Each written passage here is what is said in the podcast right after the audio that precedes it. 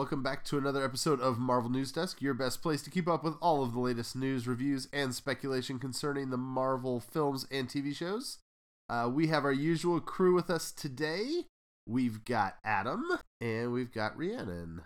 Hey guys, you can find me on Twitter as Brooklyn Wallace, and my handle is at Shot of Patron for no real reason. I am Caleb A. Borchers. Uh, that's where I am on Twitter, at Caleb A. Borchers, and that in real life too. And Borchers is spelled B O R C H E R S, uh, if you're looking for that. So we are back to the normal crew, and uh, I'll say at the top of the show, we had a ton of people listen last week. Uh, lots of Infinity War hype, people checking out the back episodes as well, I think. And so all sorts of records going all the way around. So thank you for listening, guys. We really appreciate that, and uh, it's really exciting. So it is good to see that uh, there's such rude health in the world of Marvel film stuff, uh, as is obvious from the box office.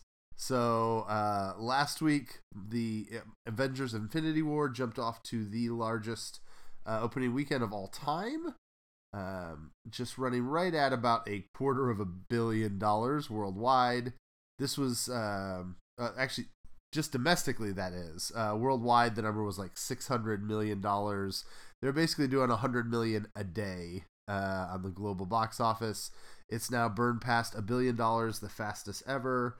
Had another big weekend this weekend, and China has not even come in yet. So, at this rate, it looks like that'll be another 200 million uh, just popping right into the bank account. Plus Russia, I believe, is coming still. Um, so yes, people have spent lots of money to see this movie.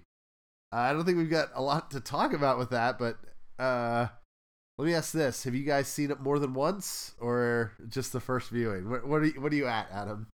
I am at three. We'll say three. Did you like sneak into a fourth showing or something? Sure, you can say that. That's why I'm like, so, how could it be an uncertain number? We mentioned on well, we probably shouldn't have, but I think we might have mentioned last week that Adams Adams viewings and the box office numbers are not necessarily completely uh, related. so, Adam, I know. I mean, three. That's that's more than enough. I, I I might go one more time. There, I wanted that Easter egg I brought up, or not Easter egg, but the post credits thing. I still need to see that, so I might go one more time just to see the very last line of the movie. Yeah, it seems like that's a lot of time and effort and money to uh to just get the last line of the movie, you know. So your your question is if uh if if Fury says Clint, is that right? Yeah, yeah. Yeah, so that's that's what I thought I heard. I didn't even pick it up the first two times. And then the third time I'm like, maybe I should finally pay attention to this post credit scene. And then so they talk about the heat signatures in Wakanda being 10 times greater than those in the incident. And then some I think they exit the vehicle. Spoiler alert by the way. Um, they exit the vehicle and Fury says something like, "Tell Clint to meet us at," and then Hill starts disappearing right at that second. So I I want to play. I don't want to. If I was a bet man, I'm pretty sure that's what he said. Tell Clint to meet us at. But I don't know why I didn't hear that the first two times. And I haven't found anything online about it. That's why I'm so. So Hawkeye technically was in the movie a little bit, maybe. No, that does not count as being in the movie. I mean, they referenced him in the beginning True, of the movie. Yes. So, Good like, point. if that counts as being in the movie, he's in the movie. But a pseudo cameo. What's the step below a cameo? A mention. There you go. Two mentions. Yeah, I I've been people uh I don't know, every once in a while on Twitter someone would talk about Hawkeye or Ant-Man and I'd be like you're not seeing in the promotional stuff cuz he's not in the movie. And people would be like, "No, that's not right." And it's like to me this was the most obvious thing in the world. The reason that those guys are not on the poster is because they're not in the movie. And sure enough, they weren't. It seems like we did get those set photos of Renner relatively early, though, wasn't it? I figured, or maybe that was about Avengers 4 time, but it just seems like those set photos of him have been out forever. They may have. Ch- I mean, they may maybe filmed something for Infinity War to just like tease him or show him do it in a scene or two, and then decided to just leave it all in the fourth film. How they've moved stuff back and forth. I mean, the same as with Captain Marvel. We heard about four times. Yeah, she's in this. No, she's not. Yes, she is. No, she's not. So I'm sure they were debating whether or not to do a single scene where she showed up or something, and they decided not to. You know. Rhiannon, have you seen it more than once? No. I've almost seen it a few more times, but I have only seen it once. I'm actually currently on the website seeing like when I could maybe get back to see it again, but it's been a busy 2 weeks. I mean, it is it's probably the MCU movie that you should watch more than once. Like another thing I picked up I might be going off too much. We're just talking about Infinity War, right? Yeah, yeah, yeah. It's fine. We got news. we'll talk about it now. We'll talk about it later. Okay. It'll be the, fine. The, the one thing I noticed, I mean, when they go to see the Stonekeeper, how Thanos protects Gamora once he senses the Stonekeeper. He like puts the gauntlet over her to protect her. Oh. I just ah. thought that was. I mean, it really goes to his character. Like he was protecting her from the Stonekeeper. So stuff like that you got to pay attention to. You can't catch that in one one showing. I would like to again. I um I was out of town all week, so uh, it was very difficult for me to obviously get it in. But maybe maybe this week we'll do it. Yeah, I wasn't trying to show shame you two by any means. No, just... no, no, you're. Point out the little beats. Oh, that'd be like a very nerdy way to try to to shame us. Like, all right. Yeah. Um. So uh, there's not. I don't have a ton of news this week. Uh, apparently, the Russos they've been talking to lots of people about lots of things, but the one that got a lot of attention this week was that they considered using the uh, TV characters. They sat down with Markus and McFeely and talked about that. Uh, obviously, we know that they did not end up in Infinity War. I think two weeks ago, Rhiannon mentioned that we kind of heard a rumor that maybe Daredevil might make it, and in the end, he did not. Uh, I guess my question for you is now that you've seen it, are you glad that they left the TV characters out? Yeah, I mean, I don't see any reason that they needed to add that complication, and um, one of my first reactions coming out of the movie was, "Oh, I am going to hate the fact that the TV shows aren't going to reference this at all," um, because I seriously doubt that you know the world has been through the snap uh, when we see Luke Cage this summer. Um, but no, I don't. I mean, I, I think I'm fine with them not being in it. I was prepared for them to not be in it. Yeah, that's that's the biggest thing. I mean, we virtually we know that the Defenders shows or the Netflix shows takes place sometime after the incident. So we really have 6 years of timeline stuff they can cram in. So that's that's that's what I was thinking too. I'm like, so how on earth are they going to reference this in the Netflix shows? But they probably don't ever have to because we don't know how long those events take place. Do we? No, I don't think so. I mean, there there's a rough reference to seasons, and I think you could like line up, you know, like the the hot of the summer of uh, Daredevil season two, and then that interacts with Luke Cage season one because Turk goes back and forth. So I think you could do a rough timeline, but I don't think it's filled six years. So. Are you guys reading the comics, by the way? Since you brought up Turk, you know Turk Barrett has an Infinity Stone in the comics. What? No. Yes. I read that yesterday. I couldn't believe it. Now that's one crossover that I think it could have taken. I mean, that you know, more than seeing like Daredevil or Jessica Jones or Luke Cage pop up, seeing Turk Barrett pop up in Infinity War, I would have lost my mind. Yeah. I would like to see him in the collector's room. You know, just like one of those collector yeah. pods and it's just Turk Barrett, you know, like chilling yeah. out. Yeah, I'm waiting for Agents of Shield. I mean, I guess we'll get to this in our Shield review, but um Shield is Yes, I have. Okay, so that's my thing. Okay, spoiler alerts for Shield if you're using timestamps and stuff. Shield is clearly referencing Thanos, right?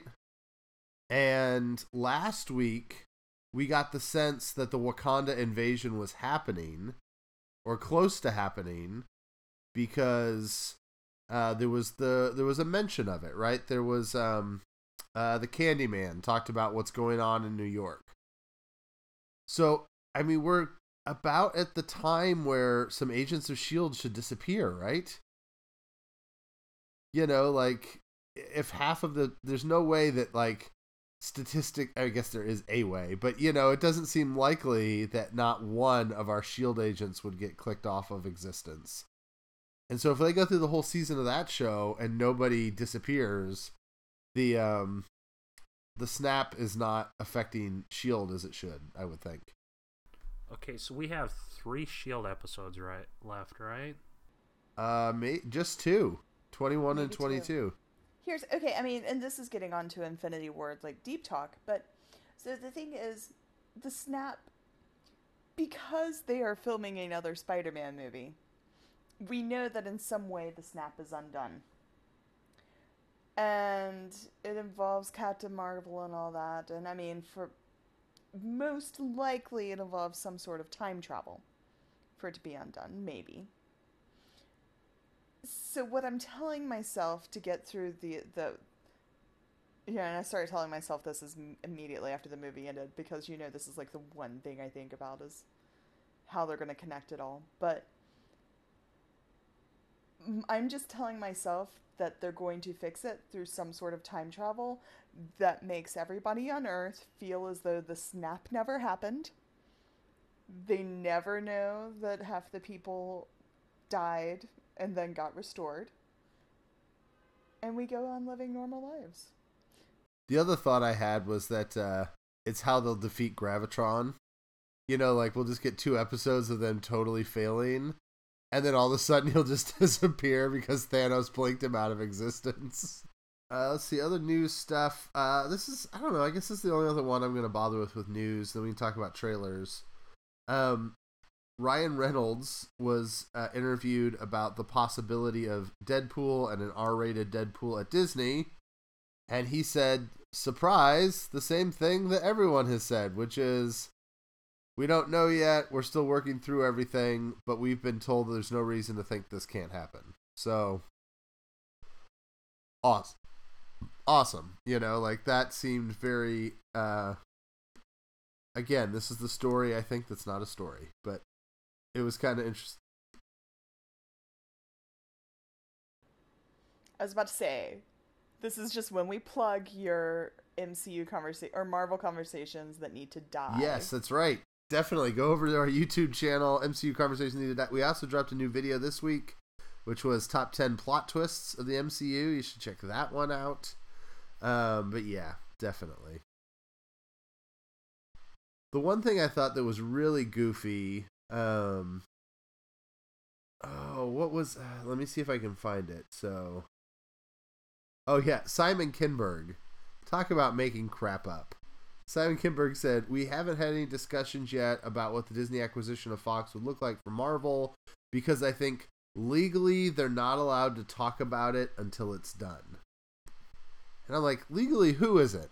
Like there, like he gave me the impression that Fox executives are legally not requ- allowed to talk.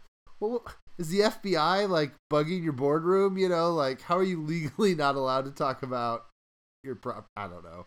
Maybe they're talking about Disney's not allowed to make contact with Fox, but I don't think that's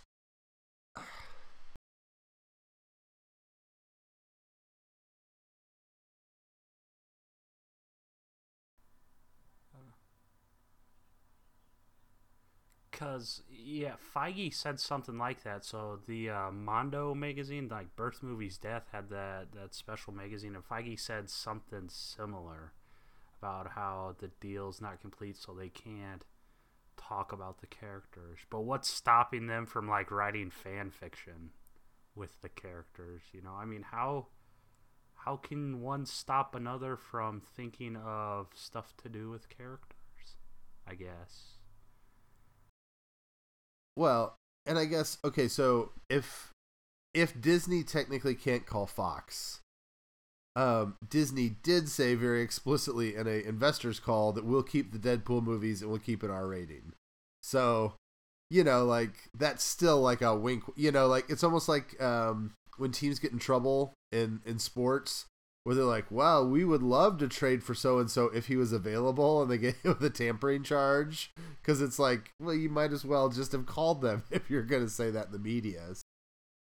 If if you want tons of news, I mean, there are lots of mini bites where somebody on a red carpet somewhere said half a sentence about their character in Infinity War.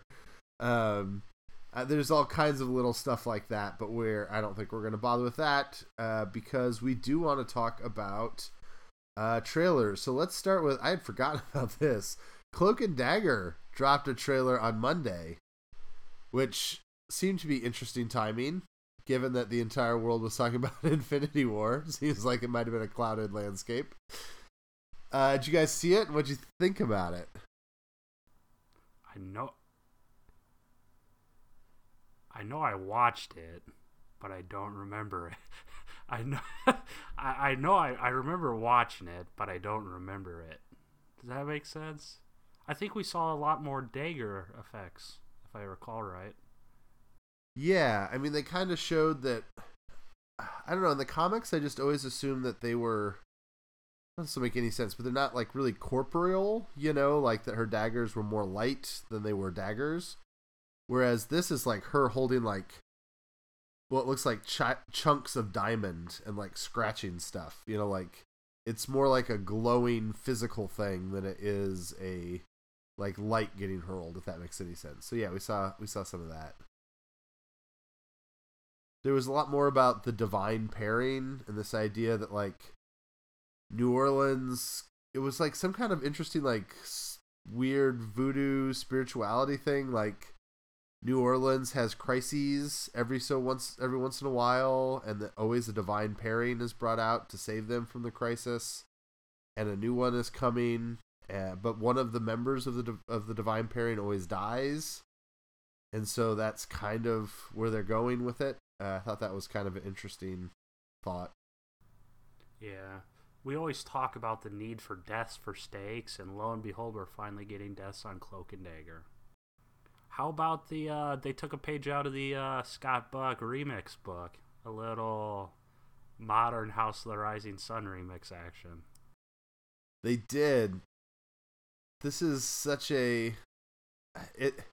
Everybody's doing this though, you know. Like, uh, was it um, somebody used the like a dark version? I want to say it was Transformers used like the Eurythmics or something like that and it's not exactly a remix, but then you had like um, the Johnny Cash uh, "Hurt" and Logan. You know, like dark, depressing versions of '80s pop songs are the way to cut trailers nowadays. I guess House of Rising Sun's older than than, than the '80s, but um, I also the thing that was making me excited about it was it was uh, there was a lot of action. Like Cloak and Dagger were actually fighting people and there was the idea that there was a villain and there was a conflict. As much as I enjoyed Runaways, it did feel like we only had like three episodes that actually had any action in it. The rest of it was them like sitting around in a living room or a coffee shop talking about stuff. And so I guess after Runaways, I was excited to see them running and punching and using their powers and like doing superhero stuff instead of just like because that was my biggest worry is this was going to be a teen melodrama romance that was going to be all you know longing and i love yous and all that kind of junk instead of some actual like uh you know action so. How so it's a 10 episode season they're half hour episodes right? Or is that supposed to be new warriors and these are hour long? My understanding is these are half hours. That's really short but we've discussed that before. We, we've also discussed how we're impossible to please. You do 13, yeah. Yeah. 13 one hour episodes with Netflix. We're like, oh, it's so long. And then you you get this and it's uh 10 half hours or whatever. But yeah, I mean, if you think about it, it's like five episodes of a Netflix show then. Plus, they're doing like they're doing it like I think they're doing a two-hour premiere, aren't they? Oh, are they? I didn't see Oh. I that think so. part. I think yeah, I think it's a two-hour premiere, or it's at least. Yeah, I have to fact check myself real quick, but I'm fairly confident it's a two-hour premiere. I feel Oh, like we must have me wonder. something wrong then. They're not going to blow 40% of their show on the first night, right? No. No, they're not. I'm sorry. I'm buying. I'm buying Infinity War tickets. You guys keep talking quick. You're fine. We're go- we're all googling Cloak and Dagger yeah, now. I'm trying to. I'm not. I'm. Oh, it's, yeah, it's a two-hour premiere. Thursday, June seventh at eight p.m. Eastern. Two-hour premiere. That's what made me question why if there were half-hour episodes, because that's damn near half a season in one night. Yeah, you would think so. Maybe they're hour long. Maybe we got that wrong somewhere along the way. Maybe that's one of the things they changed in the 12 months of production that they went through. Oh, yeah. So, I mean, what's really interesting to me is Wikipedia, which obviously is not the world's best source of information, but Wikipedia only has uh, it has listed two episodes with an airing date of June seventh. Uh, it has the titles for four episodes, but um, let's see here. Cloak and Dagger, ABC Press. Maybe this will give us more information. Uh, oh, those are just the screeners. This is not helpful. I don't know if any of this is actually going to make it to the podcast, but nonetheless, we will see how long it is.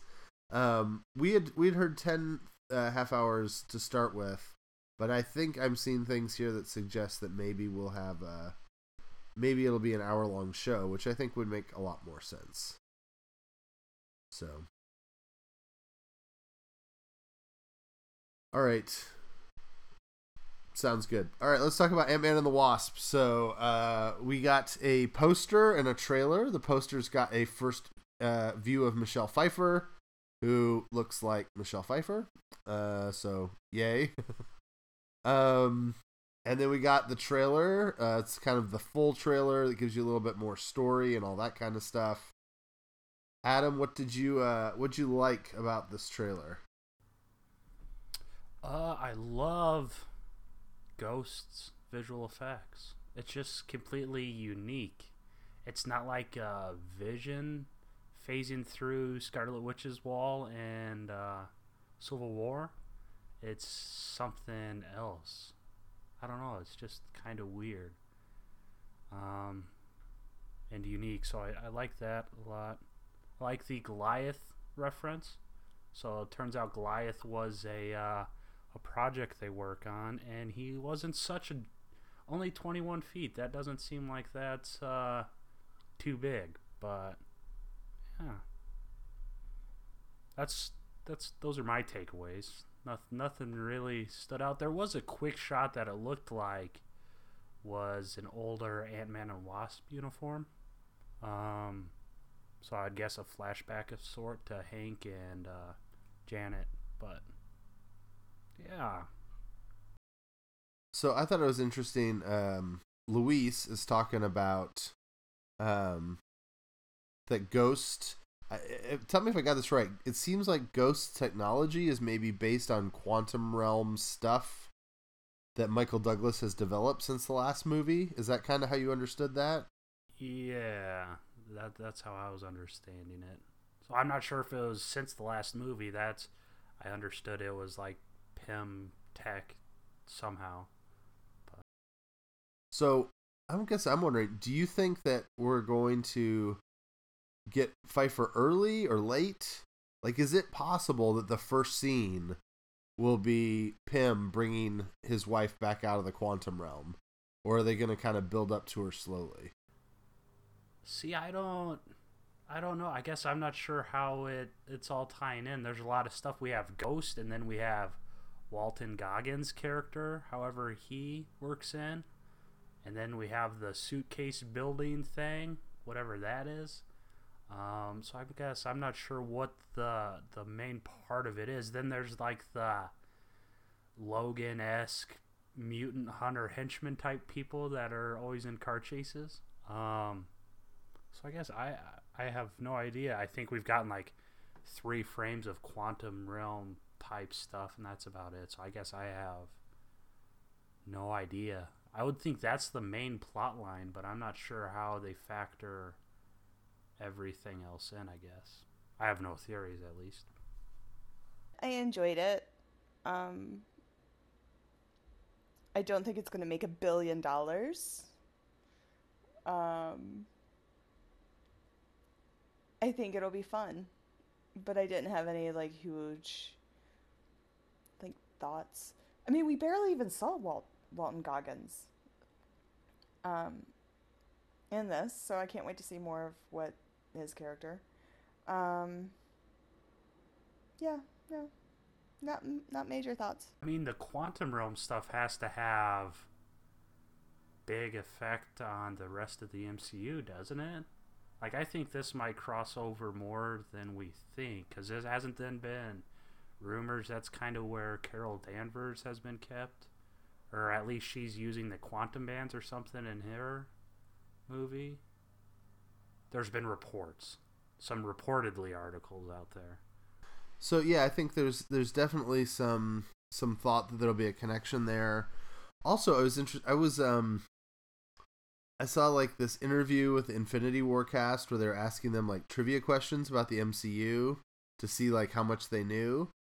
And when they said what is the quantum realm, nobody knew except Benedict Cumberbatch. And then he knew very explicitly what it was because apparently they had talked to him quite a bit about it when he was making Doctor Strange.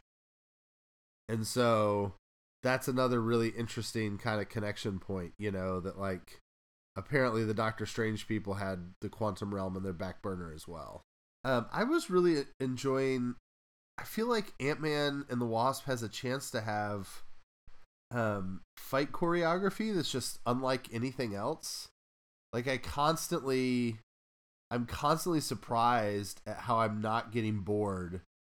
It's like, oh, you get small and you get big, but like there's so many opportunities where like shrinking down and then like when she jumps into the car like it's a small thing. But flying into the car small going big punching some guys going small you know like there's there's so many ways that action can happen. And then when you see ghost doing her thing you know like in and out of the car that car chase scene we're not totally sure what it is but it looks like it's going to be awesome you know there's going to be vans going bigger and smaller and you're gonna have Ant or Ant Man using like a, a truck bed as like a, a scooter or whether you know like there's just so many inventive things they can do. The Pez dispenser thing, the the salt container that like block the door. Like as long as they just keep thinking about it, it's gonna have action scenes that aren't like anything else. And I think that's that's something Marvel's done really well. Like um, the Russos really cared about this that Falcon moved differently than Cap because if you had wings, you would fight differently than if you don't. And we saw Doctor Strange, like he got some more traditional strange stuff, like making duplicates of himself and the crimson bands of Cyttorak and all that kind of stuff. And the idea that Ant Man has his own style and that there's stuff that Ant Man can do in a fight that nobody else. It's just, it's so inventive. Like, again, I'll dump on DC because I'm just that guy. Like, you watch Justice League and it's like, hey, this guy punches hard, and so does this guy, and this guy punches hard too, and this guy doesn't punch hard enough, so he runs around in a car with bullets. You know, like I just feel like they're embracing the uh, the characters' power sets in a really good way at in the MCU. You know. So actually, on Ant Man and the Wasp, they have stunt. Co- I mean, I'm sure they always have stunt coordinator and fight coordinator. And the fight coordinator for Ant Man and the Wasp is Chris Brewster from Daredevil, Daredevil's stunt double. So when it gets closer to the movie, we might be able to get him on the podcast to talk about. That would be awesome. Heck yeah. Yeah. Yeah. He's a little busy at the moment filming some stuff. But um maybe maybe uh, a little bit closer to when the movie comes out. Um we can get him to come and talk about how they coordinated some of those incredible fights. Maybe after the movie comes out. Yeah, I'm We'll assuming his stuff is wrapping here at the end of June too, right? His stuff is wrapping in t- two to three There we go. weeks, hypothetically. Yeah, hypothetically. I'm, I'm not saying that because he's told me anything. I don't want anybody to think that um, his, his stuff is filming on my block tomorrow. So Rhiannon is going around, going through people's trash, popping up like Oscar the Grouch, you know. Hey guys, what's up?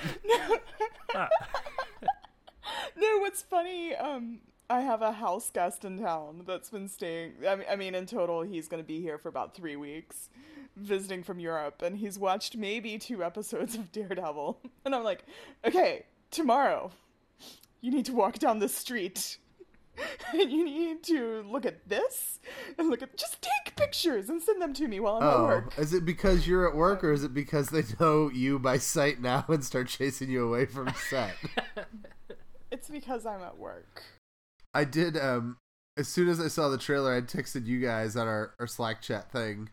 Uh, when they used uh, the uh, whole '90s remix of "It Takes Two in that Ant Man and the Wasp trailer, I'm like, we should just start taking bets right now on what the Captain Marvel, you know, '90s song is going to be, because undoubtedly there will be a pop song from the '90s, Oh. probably a female uh, recorded pop song that will be in the middle of that trailer. So.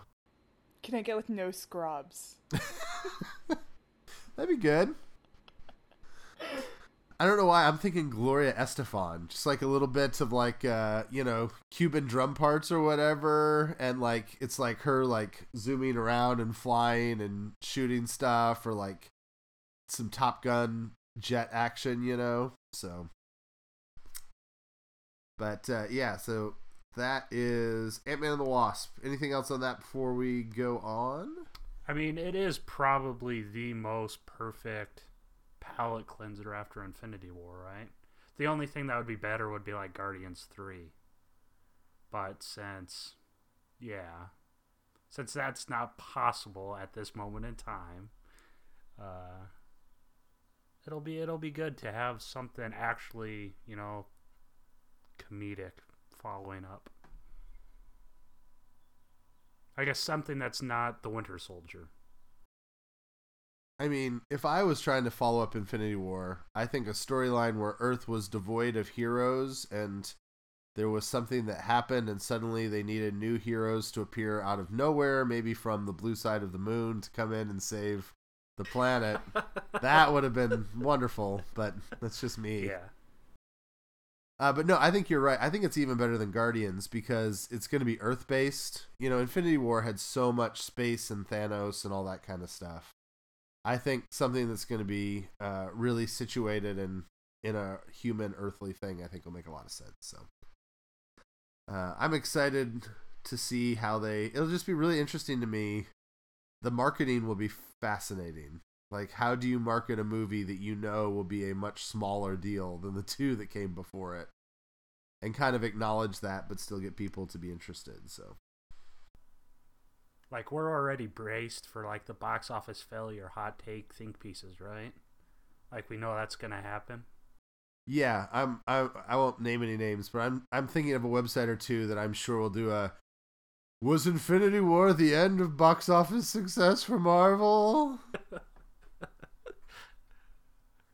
All right, let's do our reviews. Um, I didn't get to see Legion this week, so uh, I thought it was really cool the way they did that thing with him and Lenny, and yep. Anyways, The correct expression was, "Oh my God, Lenny." I I think. yeah, you guys can Adam, are we close? you guys can feel free to talk about it. Uh, if no, you I didn't catch it either, man. Uh, we I'm, are uh, horrible at this. I'm just so far behind on that. I'm sorry. we are horrible at this. Did you see it this week, Rhiannon? Uh, I saw like the first ten minutes. Oh, it's really bad because we said we're gonna do the. It's interesting. So totally behind the scenes here. This will be a, a side conversation. When we, you know, um, kind of launched off our own, started our own website. Uh, one of the things we said we'd do is we'd expand and add the X stuff, including Legion and the X Men movies. That we wouldn't be MCU only because increasingly there's everything will be MCU pretty soon. Um, it's really hard for us though to get excited about some of these things. I feel like, like even something that, like Legion that's good. What is it? Legion is a better show than Agents of Shield. Okay, I'm just gonna say it, but I find myself wanting to watch Agents of Shield more each week. Do you guys feel that way? Like, what is that about? yeah, I don't know. Is it commitment? I I don't know. Because I mean, I'd take Legion over Shield, but I don't find it hard to sit down to watch Shield. I guess. In Legion, I think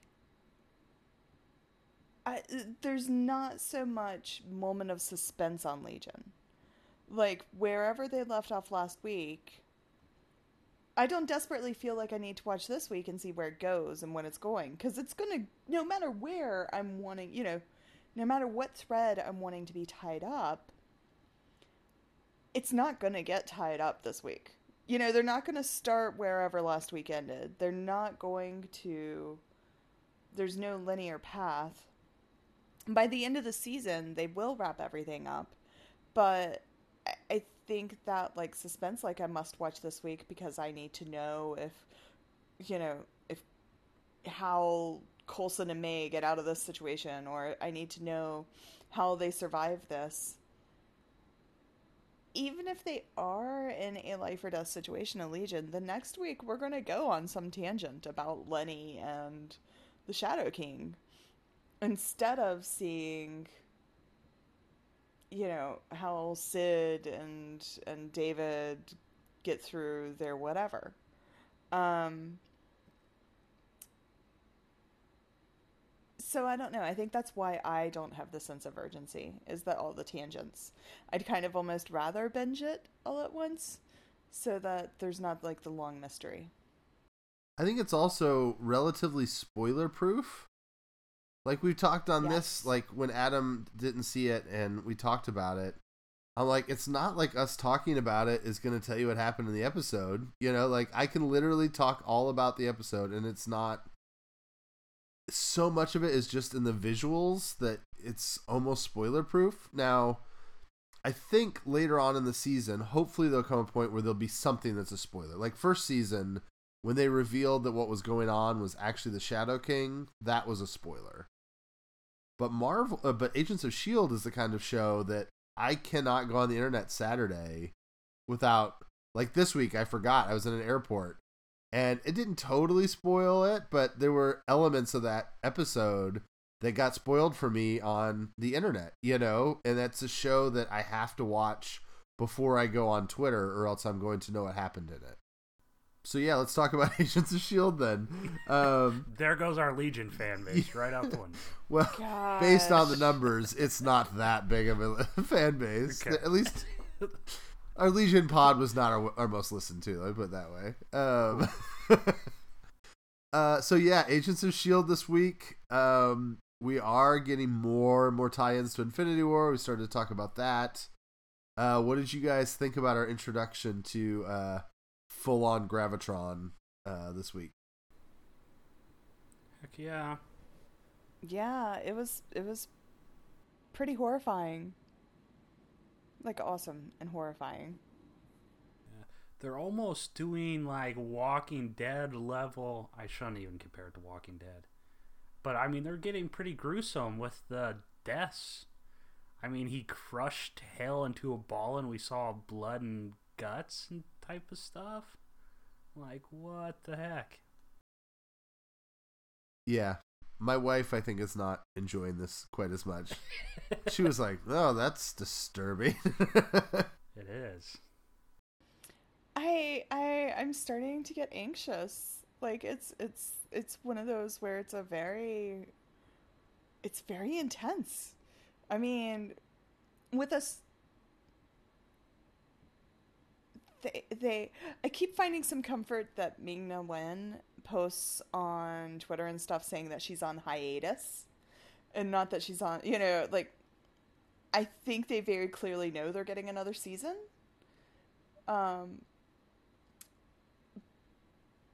but I know that they said they filmed this to be like the end of the season, and, and so I would not be surprised if there were high high stakes deaths coming, and and we're here, and like Fitz and Simmons are on shaky ground, and Mac and Yo Yo are outright like unhappy with each other, and Daisy doesn't seem to like anybody, and then we have this mentally unstable guy with all the power in the universe, and I just want a happy place somewhere in this series right now. And Deke comes close, but even poor Deke, like, you know, he just wants some sunshine and ice cream cones, and he's stuck back in the in the lighthouse. So I went. I. Yeah, he just needs a zoom. What did they bring? They brought a new reference this week. Um, Oh, there was a new like cheesy pop culture reference this week that they threw in with Deke, and I was like, oh my god, they've moved beyond Zima, but I don't remember what it was. They brought the lemons up again. Yeah. Are you thinking of the lemons? Yeah. Or? Yeah, she was like, some that wasn't creep what I was left a dozen lemons on my bed.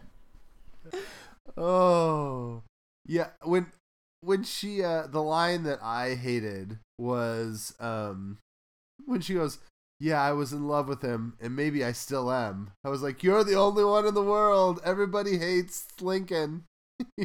I totally forgot about him, and when she brought him up, I'm like, whoa, he was a character on this show, wasn't he? Uh, speaking of Lincoln, because my favorite thing to do with this show is to nitpick things that probably aren't fair. Um, they keep talking about making a Quinjet capable of going into space. Didn't they shoot Lincoln and Hive into space on a Quinjet? but I don't think.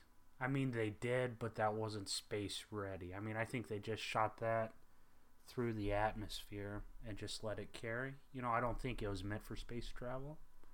I guess that's my defense. Yeah. Does that make Yeah. sense? Like it went into space, but you couldn't like stay up there. Yeah, it wasn't meant for space travel. I mean, I guess anything could go to space if you throw it hard enough. Right. Right. There's a difference too, I think, between like in real life, something that can orbit, like something that can get up to the stratosphere and kind of orbit around the planet versus something that could say travel beyond, you know, Earth's gravitational pull or whatever. So I guess that's what they mean, but that was that that, that keeps bothering me.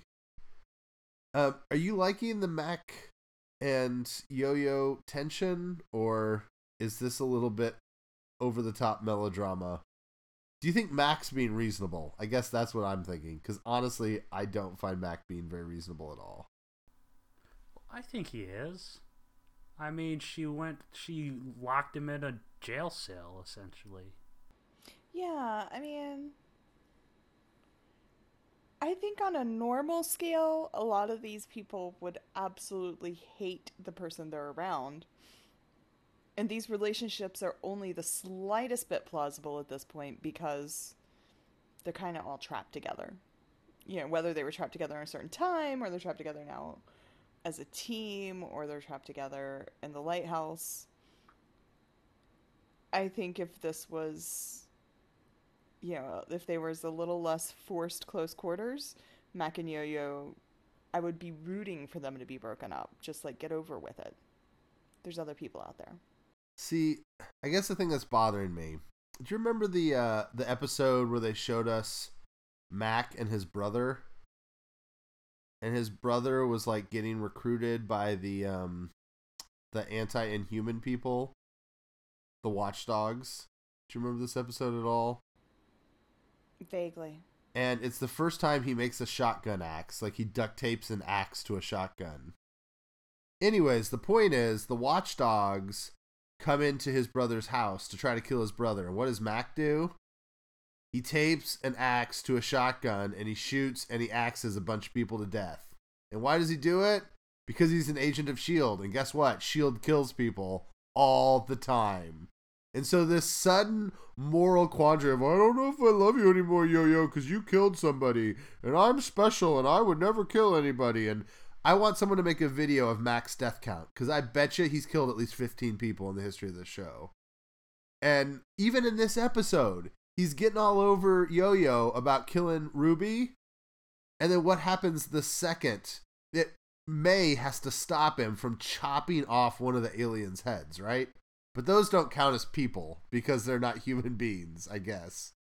I just think it's so hypocritical. On this show, Shield has never had like a daredevil like I don't kill rule. The show, they've always killed people.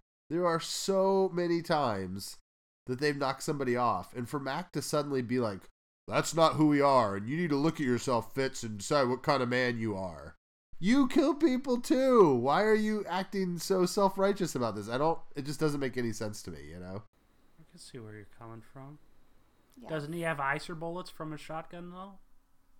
Everything's icers. I thought we were just supposed to assume that that they're not killing people; they're just knocking them out. Icing them. Which doesn't make sense because they'll wake back up and continue doing bad things. I guess. I don't know. It's just it's it's a thing that's been bugging me. And I don't maybe I'll go back and he only knocked out the watchdogs. Maybe he didn't technically kill them, but it just seems like a man who's running around with a shotgun axe is kind of a bad person to lecture others on violence. That's all I'm saying. Okay, so let me pose this. Can we talk about the cro- crossover? yeah, now? yeah, yeah, yeah. What would you guys prefer? Would you prefer none of them disappearing, or would you prefer half of them going? Because they've borrowed the Strange FX before, and they got some pretty cool space stuff this year. So one would think they could do the dust effects to a certain agent or two, right? Well, they would do it to the not original agents. So, Yo Yo and Mac and Deke would be gone. Coulson and May and Daisy and Fitzsimmons would they all survive? I mean, or would they would they possibly poof a Fitzsimmons? Maybe. See, I could see I could see Deke going, and then they think that they messed the future up somehow. Oh so my then god! they think one of them die or something, but it's actually the snapping. Oh, that would be fabulous. I mean, I like Deke. I don't want him to poof, but Deke poof poofs, and they think it's because of the future, and that's how I've been referring to it. You guys is the poof. Um, Deke poofs away, and then like Fitz also poofs away. See, this just brings up all sorts of. So timeline wise, I mean, Infinity War only takes place over like two days, right? Because like no the whole third act takes place in like an afternoon, right? Because it's light out through Wakanda the whole time, and it goes straight from that big battle to Thanos snapping. I mean, I have questions about why they have to travel the way they do. He gets the space stone at the very beginning of the movie. And when he sends the Black Order to go get people, why doesn't he just open a portal and throw them through? You know, like why do they have to take spaceships to get places? That seemed odd to me. But I mean, these past two. I mean, Shield seems like it's almost like real time timeline because the past two episodes have taken place in one night, right? Um, yeah, something like that. So if Thanos had begun an assault on Earth, I mean, he's the Wakanda battles happening as we speak, and then the next two episodes are. I mean, they name drop Thanos, so one would think that we'll get some disintegration of one kind, right? I hope so. Yeah, I, I would like to know more about how everybody knows about Thanos. Like, how do the Kree know about him? I mean, we know they do. I mean, there's a Ronan connection and all that stuff. But I think that would be interesting. I don't know. The Intergalactic Council, the Confederation. I don't know how I totally felt about it. I kind of like the idea, but then it seemed like just throwing people in different color makeup. so So one little thing that some, and I don't know why this didn't bother me before, but if Deke is actually the Fitzsimmons grandchild, I, I mean, obviously, the Destroyer of Worlds. If it was not Daisy, like they would know. I mean, at this point, we know the Destroyer of Worlds is Graviton, but like they would have known that Daisy was innocent. I mean, like if if all of the world was thinking that it was her, it seems like they would have been like, "No, no, we knew Quake." And even though she's no longer our friend and, you know, she has her issues, she didn't destroy the earth. And then in two generations it seems like that knowledge would have stayed would have passed down. did you so I'm wondering, did you watch the hmm. trailer for the next episode? no, Did you does she quake the earth? did you watch it, Adam? I did not. There's some lines in the trailer that seem to suggest we're headed for a a, a fake out. That the graviton thing has been a red herring, and that Daisy really is a problem. Ah.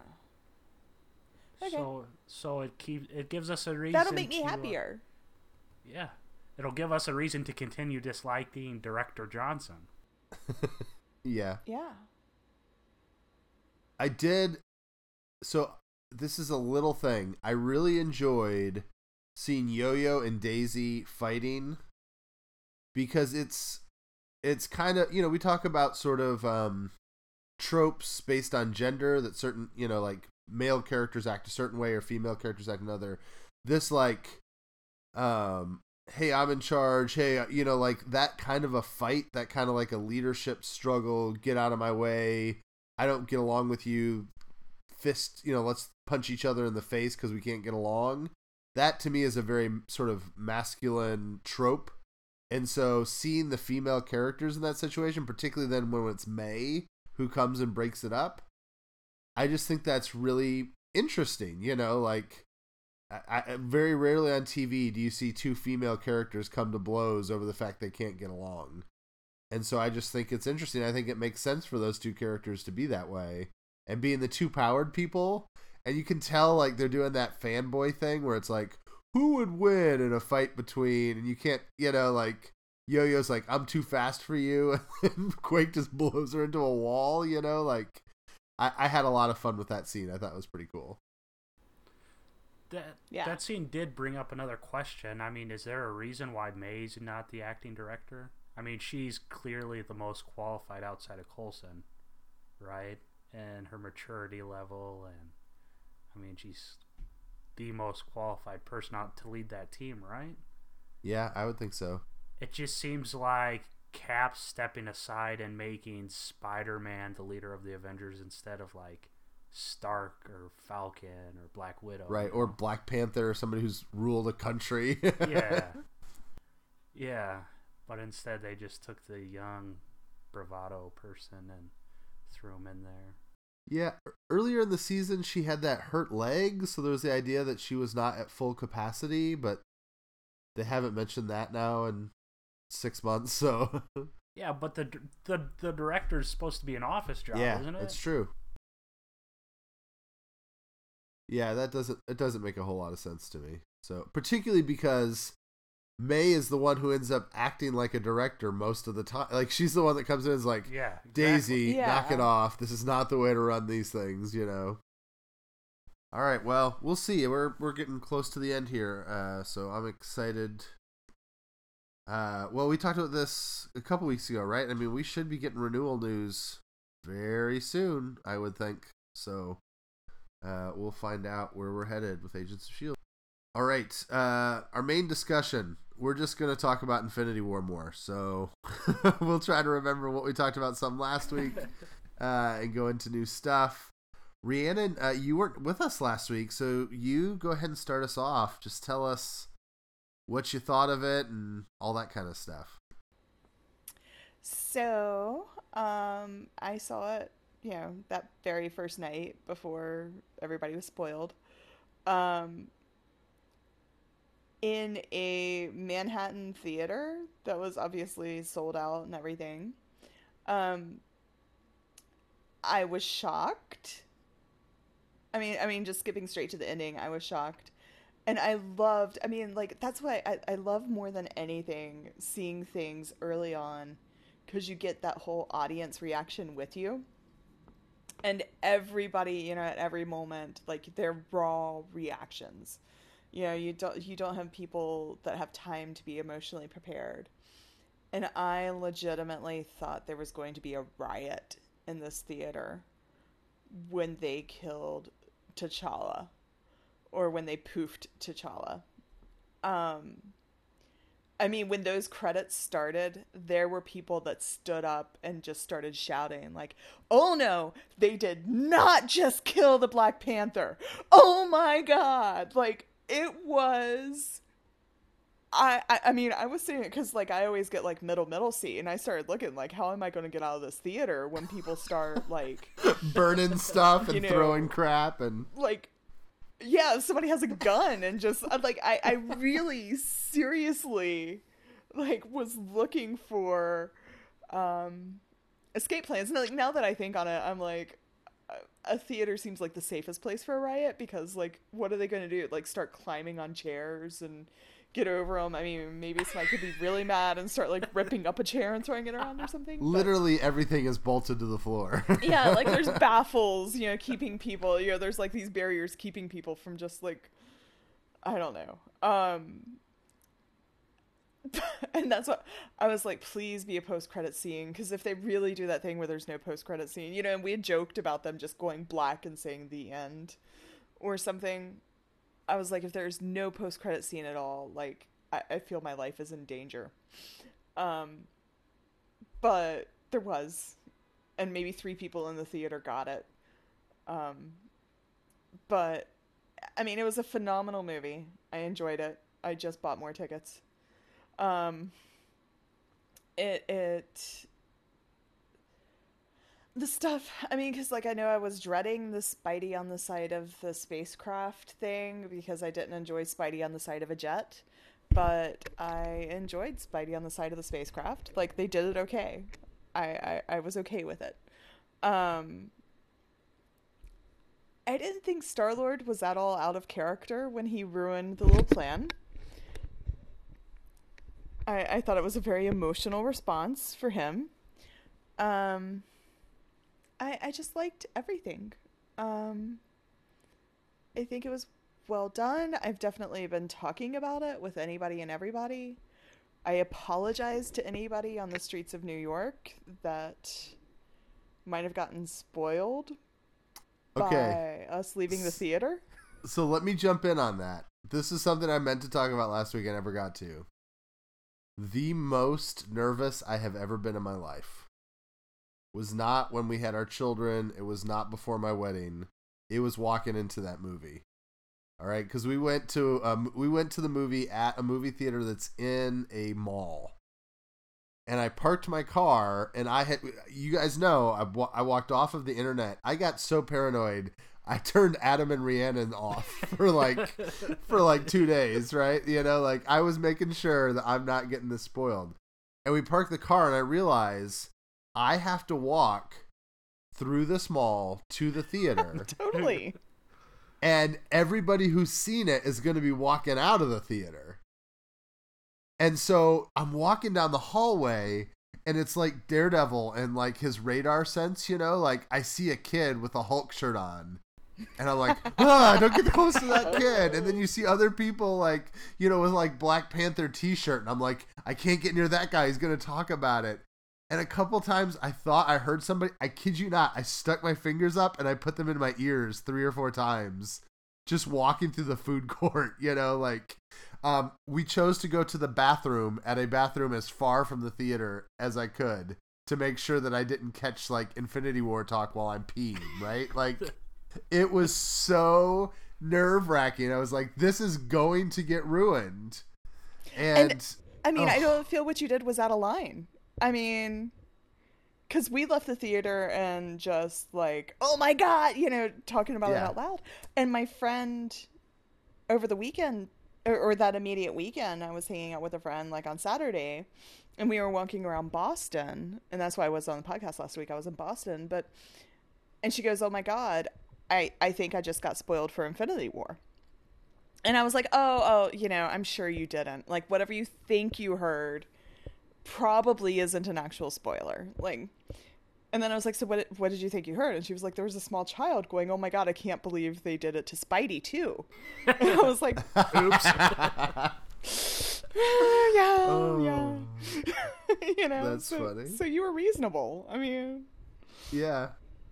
The only I did hear somebody in the food court. I heard Thor was so cool, and I was like, okay, that's fine. Thor's now now I know what they mean, you know. But like, it was um, it made me want to. It seems so extreme. It makes me want to now sign up for the first screening because I can't worry then that I'll get hit by somebody who's coming out of the screening before mine, you know. I mean, I was joking with folks. I was like, "Oh, I didn't get, you know, like I wasn't able to get tickets for the show I wanted," and they were like, "Well, how long did you have to wait to see it?" And I'm like, "All the way until eight o'clock Thursday night." Oh. But there was an option for six o'clock, and I missed it. Adam, we had talked a lot about. We never talked about this last week. Uh, Peter Dinklage. So we really thought when those pictures first came out that he was going to be Pip the Troll, and it turns out we were very wrong. Uh, did you like? Did you like what they did with Eitri? Did you like just how crazy and weird and out of the out of bounds it was? Like it was just. It seemed very bizarre to me. Yeah, and that that was another time I caught on on one of the later viewings. I didn't know Thanos made him dip his hands into the Uru metal or whatever. I thought they were just like he cut off his hands and did mechanical hands, but his hands were dipped in like metal. And I'm like, whoa, okay, that's pretty rough. Um, yeah, I didn't mind that part. Any, I mean, Thor killed it. Thor was one of the best parts to the movie. I thought. Um, him and Rocket both. But yeah, I didn't. That was weird because there was even shots of Dinklage in an airport, and he had he had the Pip the Troll haircut on, and that was during filming. So I'm not sure is, is he playing two roles, or I don't, or did Marvel make him do his hair different to throw it off, or what? Because that was like during filming of Avengers Four. So I Wouldn't that be crazy if they just did it to screw with us? Like, you know, like as like all the blogs pop up with like, oh, he's Pip the Troll. Feige's like, man, that's the best thirty bucks I ever spent, you know, to like get Dinklage's hair done. Oh. We've talked a lot about if the MCU is accessible for new people. Do you guys feel like this movie is enjoyable if you've not seen a Marvel movie? Or have we finally hit the point at which you're going to have to have invested a few hours into this universe before you see this movie? There is no way I could imagine going into that movie without it ever seeing another MCU movie. I just can't imagine it would be a good watch. I mean, you'd think Peter Quill was stupid. You know, you'd think I don't know. There's just way too much going on. I mean, you would. It's made one billion dollars in ten days. Yeah. There's gotta be people seeing it that ha- I mean, I don't see how it could be making that kind of movie if it was inaccessible to people that have seen all the other films. I, I don't know. I mean, you th- do you know anyone that's because everyone I've talked to knows what the MCU is. I guess I don't know. I've I haven't talked to anyone who hadn't seen at least the Avengers or Guardians or something. You know. Because I mean, look at look at Rocket and Groot. I mean, Rocket and Groot wouldn't make any sense. You know, Rocket's lying about being the captain now, or Rocket saying under his breath, "I have plenty to lose," and you know, none of that character stuff would be there. You know, especially after Rocket and Yondu's talk and Guardians Two, and I don't know. I just I don't feel like you would need to have all that backstory to know that Rocket is a sarcastic liar that steals body parts. I mean, you could get to know that from what was in this story. Um, I mean, we all knew Rocket was going to try to take Bucky's arm, right? That was, Right. Yeah. Okay. I mean, I'm glad that happened, but that was like the most predictable part of the movie. I think it was Um, in a uh, Entertainment Weekly. Oh, was it? Too. Yeah, they mentioned that that Bucky had asked for the arm in Entertainment Weekly. So Okay. Um, eh, you know, I, I mean, I feel like you don't know, you know, anybody that doesn't, isn't deeply involved in everything. Yeah, th- like, I feel like most of my theater did not catch that the Red Skull was not just some person there protecting the Soul Stone. But that didn't change all of the emotion in that scene. Um, I don't even see any value of that having been the Red Skull, other than just some little shout out. I, you know, I think there's a lot of stuff that adds value. Maybe it's why you've seen it three or four times. But for people that are going to go and see a movie once, enjoy it, and leave, I think they did enough to help them feel like they knew what was going on. But like, what? Ha- so say, I mean, what happens if Infinity War was like the first ever MCU movie? You know, what happens well, if? it can't be. No, I know, no, but- it can't be. Okay, but I just, but it wouldn't be. it's just, it's just hard for me to see. I don't. I guess I don't. I mean, there's way too much stuff going on for that to be your first flick. I mean, unless you are climbing out of that little Kimmy Schmidt bunker, like totally immune to any pop culture over the past 10 years, even if you haven't seen those movies, you have an idea about Groot, about Spider Man, about Captain America, about Iron Man. You know there was a battle. You may not know who Thor is or, you know, why he keeps saying he needs his hammer. But you're going to have a idea. Yeah, I do think we've created a bit of a false dichotomy in the way we've talked about this.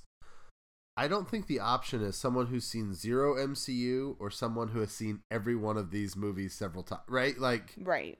I think there's some in between, and I think there are, for example, uh, I think there are people that saw Black Panther and then saw Infinity War, and those are the two Marvel movies they've ever seen Mm. right? And I think that they're probably were. I think my thing is I, I'm not worried so much if it makes sense to someone who hasn't watched the other MCU movies. I just wonder if it resonates. Does that make sense? Like, um, particularly all the deaths at the end. I think that when you've seen these movies and you know those characters, that resonates. Whereas for this, I would just worry that people would walk away like, "Well, that was really dumb. All the bad, all the good guys died." You know, like, um, I, I, that's the part that is that's that's off to me. Like, if if people left feeling satisfied if they've not seen it, because I think if you're a comic fan, this movie like makes you happy about every one of these things. Um, I just I wish I knew more. The reality is I don't know people who've seen zero MCU films, and I don't know tons like. I don't. Even my friends that make fun of me for watching Marvel movies went to see Black Panther, so it's just reaching this points of ubiquity now, where it's almost a question not worth asking. Well, what's what would it be like for someone who've never seen a Marvel movie? Is there anybody left who hasn't seen a Marvel movie? Maybe not all of them, but is there somebody back who, uh, left who hasn't seen one of these at some point, even on FX on a Friday night or something? You know, like it seems like the world has been won. Okay, but what? So, I mean, what happens if someone's watched both Guardians? You know, I mean, it's hard to give a cr- crap about Spider Man. Yeah, but you know who Spider Man is Yeah, you because you live on planet is. Earth. True. Okay, but what about Black? Pa- well, Black Panther's a bad example now. But okay, Falcon. You know, like Scarlet But Witch. you don't really need to know Falcon to get the emotion of the story. But like Spider Man, I think is interesting. You know, he's a high school student, so you automatically know he's kind of young and inexperienced. You know, you know the relationship with Stark two minutes in from the way that Stark and Peter talk to each other. You um, you know the suit. You know that the suit is this new tech upgrade that he's gotten that he's not used to, right? Just by the way he talks. Like, so I just think there's so much stuff this is this is what the Russos do really well. I heard somebody else talk about this on a podcast, and they're so right. The thing that the Russos do is they condense everything. The Russos can give you 10 seconds of dialogue and catch you up on so much stuff. And I think that this movie does that really well. So, um yeah, I don't know. That's I think that's really helpful that they can build character with very little dialogue and, you know, not too many scenes. Now, I do think it's possible you say Falcon. To me, Falcon is cannon fodder in the movie because I mean, th- there's no character development. He doesn't even speak enough that a new person would know who Falcon is or care. He's just the guy with wings, you know. And I think, I mean, I think there's value in the fact that none of the characters knew each other. I mean, a lot of the characters were introduced to each other in this movie. So with that, they were introducing a lot of them. But Adam, I agree with you that it's not the optimal way to watch the movie. yeah. You know, like coming in totally blind is probably would not be I mean, good. it's so. it's it was made exactly for comic book fan. I mean, if I had to imagine like a comic book event in a movie, it'd be exactly like Infinity War. Why why did Thanos wait so long to do his Infinity Stone quest? Because once he put his mind to it, he got them all lickety split. You know, why do you wait six years or however many years from at least the Avengers? Do we know? I've heard a good theory, and I have one myself. Um, the theory I heard was, um, that Odin was the biggest obstacle between him and the Infinity Gauntlet, and so he waits till Odin's dead. And the thing I like about that theory is who is the person that comes closest to killing Thanos and stopping him? Thor using the Odin Force.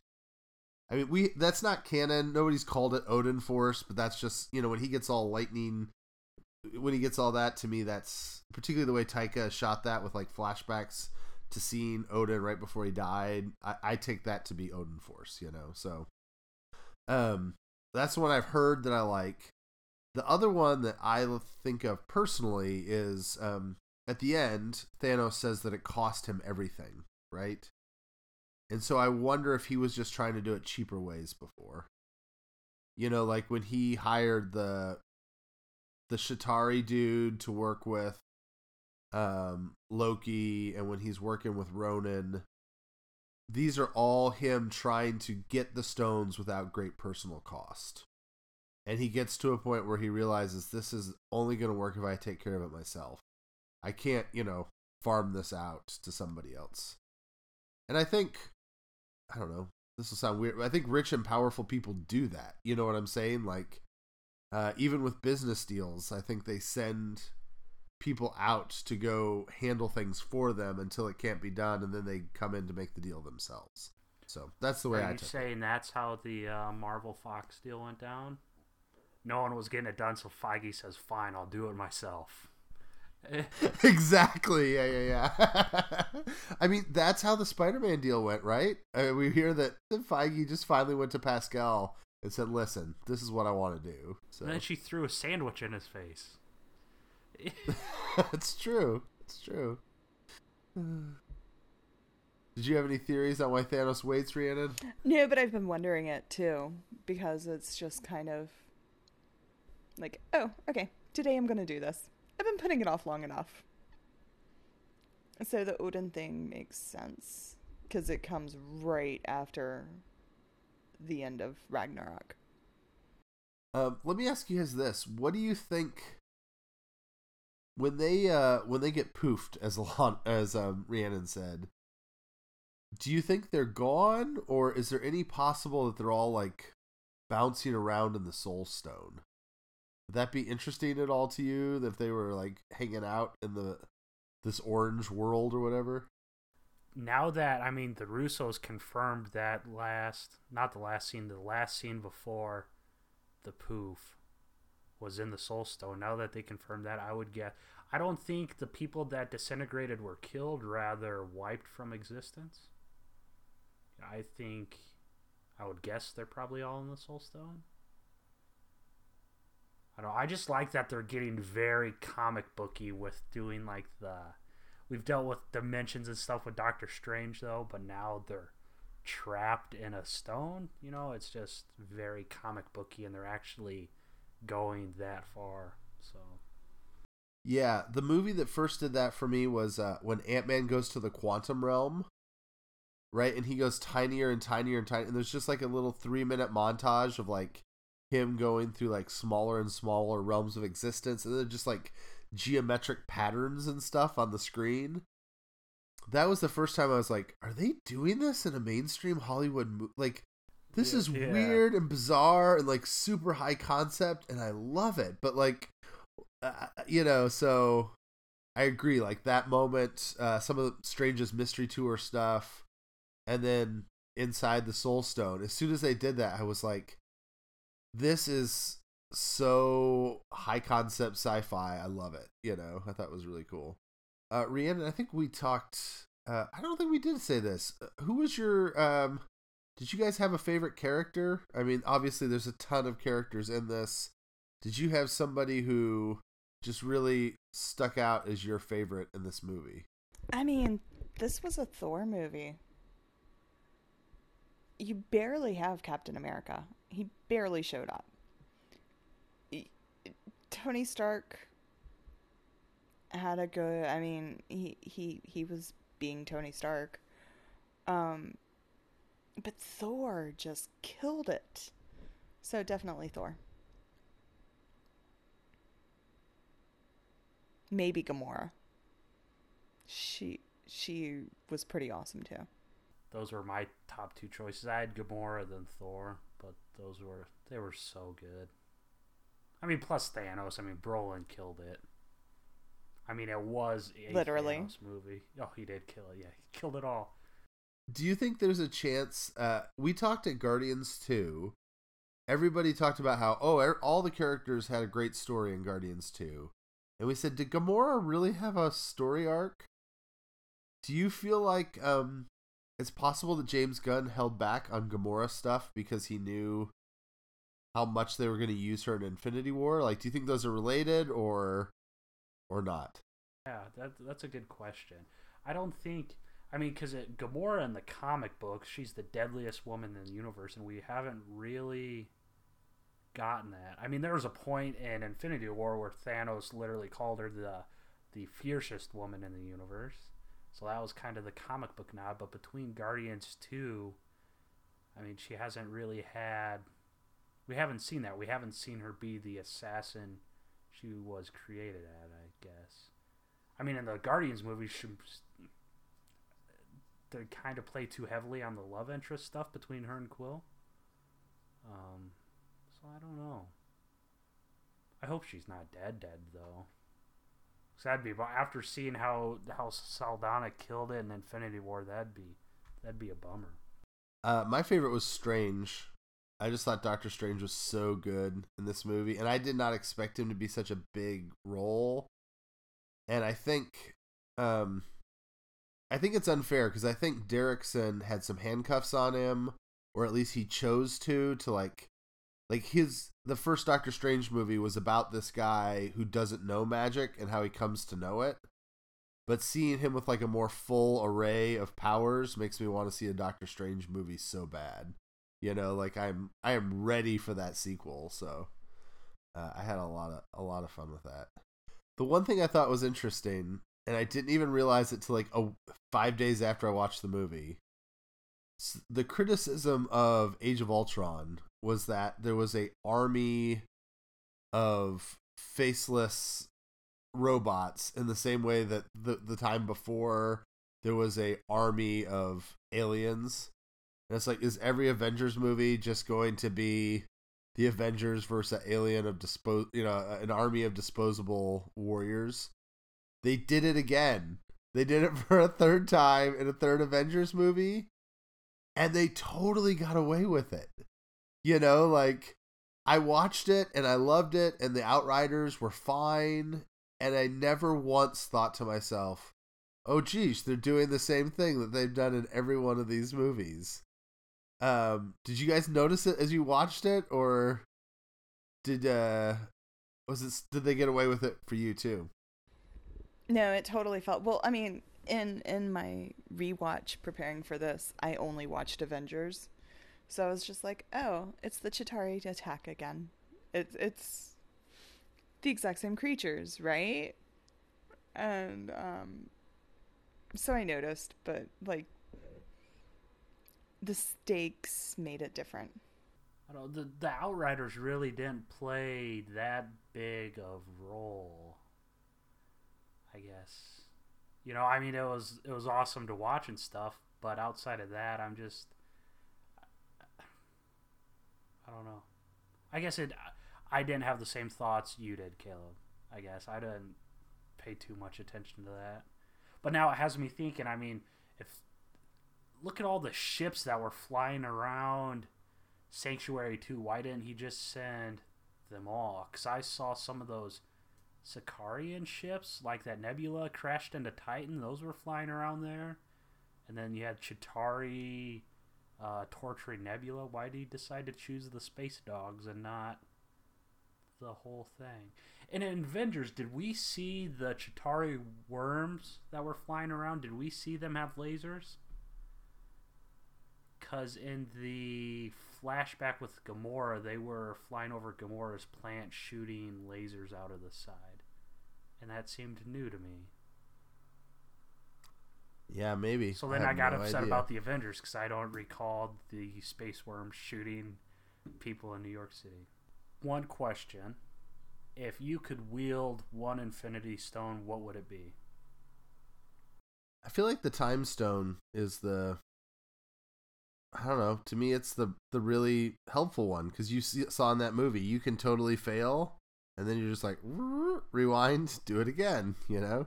I like the reality one though, because you can just make it whatever, like you don't fail, because you can just change how things are.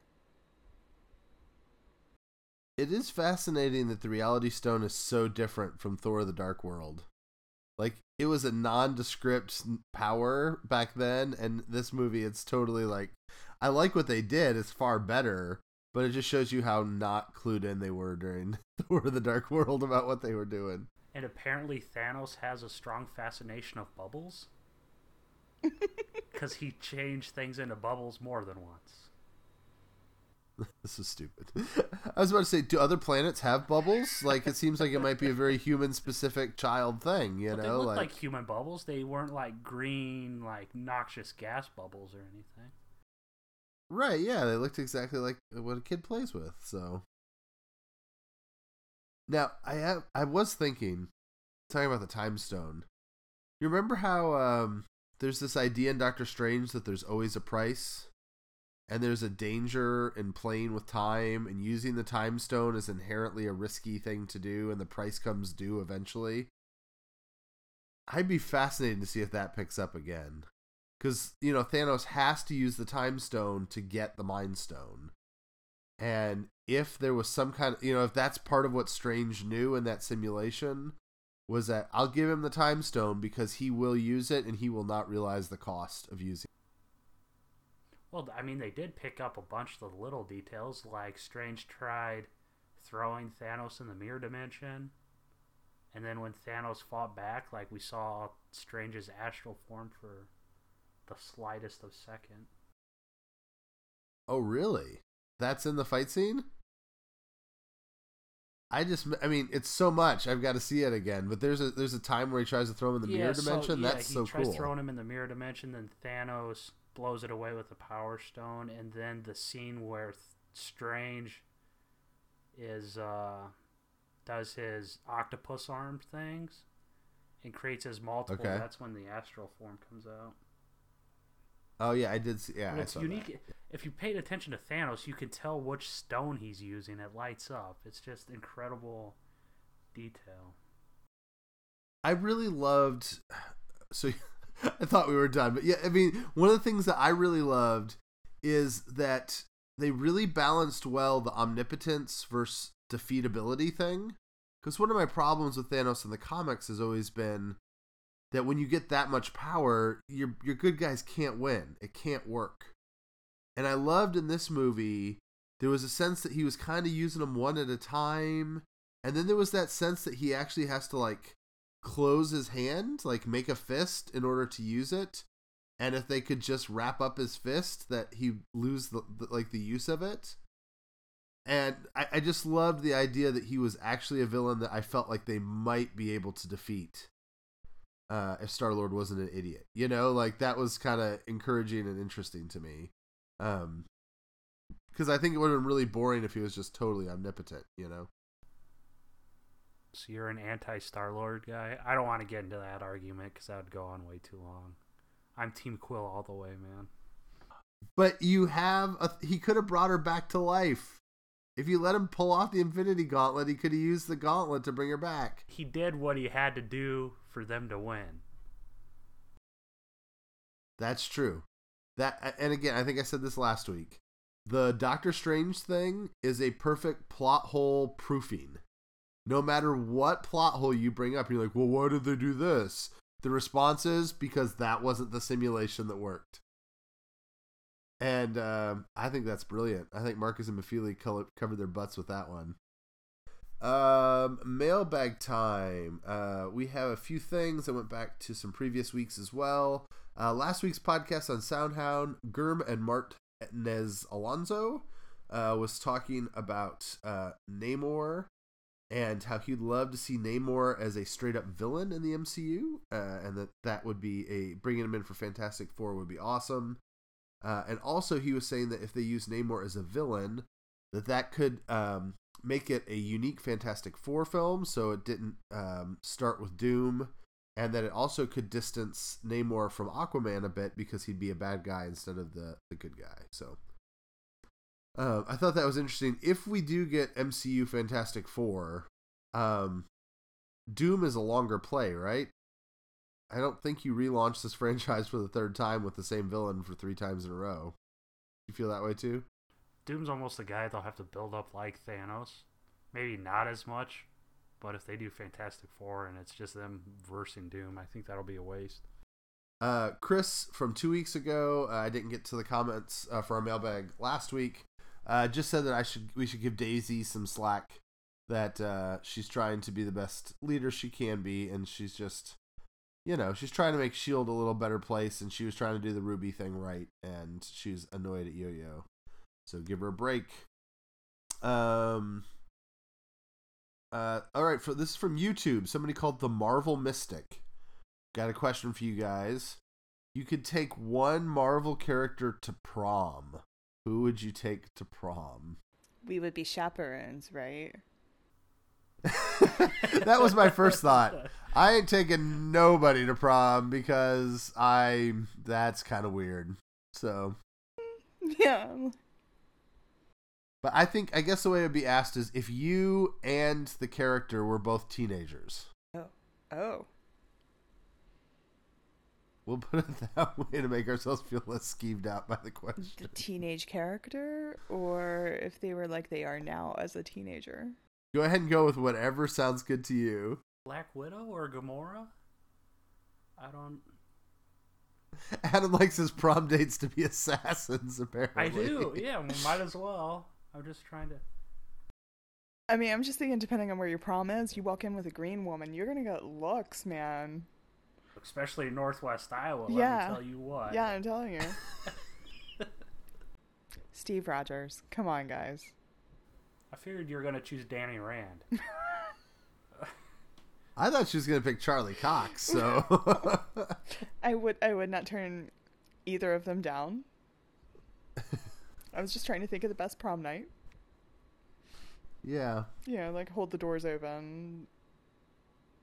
I don't know. Yeah, he'd be very polite. Yeah. Yeah.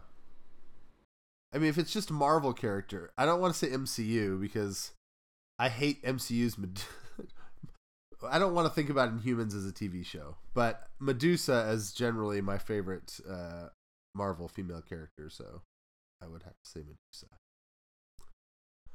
All right. Um, last thing, uh, Dave was on the website and said uh, was wondering about, um, and I had not thought about this. If the poofing is counting for the villains as well, surely it is. Um, is it possible that Dormammu has been taken out of existence? he mentioned some others like Galactus and other like major entities, but I mean Dormammu, Abomination, Vulture. Um, I'm more worried about the dogs. Yeah, where does I mean where does where does it end? Because the trees didn't die or go away. Yeah. You know, I mean, w- what stops? Are animals not affected by it? Are the Just people? are the puppies okay? Thanos kills puppies. I mean, I think the one person you mentioned that's safe from there is Dormammu, right? Because he's totally in a separate reality, right? He isn't in their universe, correct? this is where it's uh dimen- yes, defining terms would be helpful. Did he do it in our universe? Does that include other dimensions? All that kind of stuff. I do think it's interesting if there is I talked about last week how I feel like there need to be stakes that if somebody comes back, they need to be actually um like if somebody comes back, there needs to have been a cost to the heroes. And so I do like the idea that um what if a future villain is responding to being blinked out of existence? Right? Like the motivation for a Marvel villain down the road is I had to become this powerful because you guys didn't protect me and I had to go through the hell that was being poofed out of existence, you know? I think that is an interesting road that we could go down, so all right. I think that does it. That's all of our mailbag. That's all of our stuff. Um, we are, uh, I think, I'm guessing. So Deadpool two is in two weeks, I think. Mm-hmm. Um, but I think next week we'll probably. I purposefully avoided the what's next, what's Avengers four going to look like, where are we headed conversation. So we'll probably do that next week as our main convo, and then Deadpool two in a couple weeks. Thank you for listening to the podcast. You can interact with us a lot of ways. You can send us a message on Twitter via at Marvel News Desk. You can communicate with us on our SoundCloud or MarvelNewsDesk.com posts each week. If you want to support the show, give us a dollar a month over at patreon.com slash Marvel News Desk.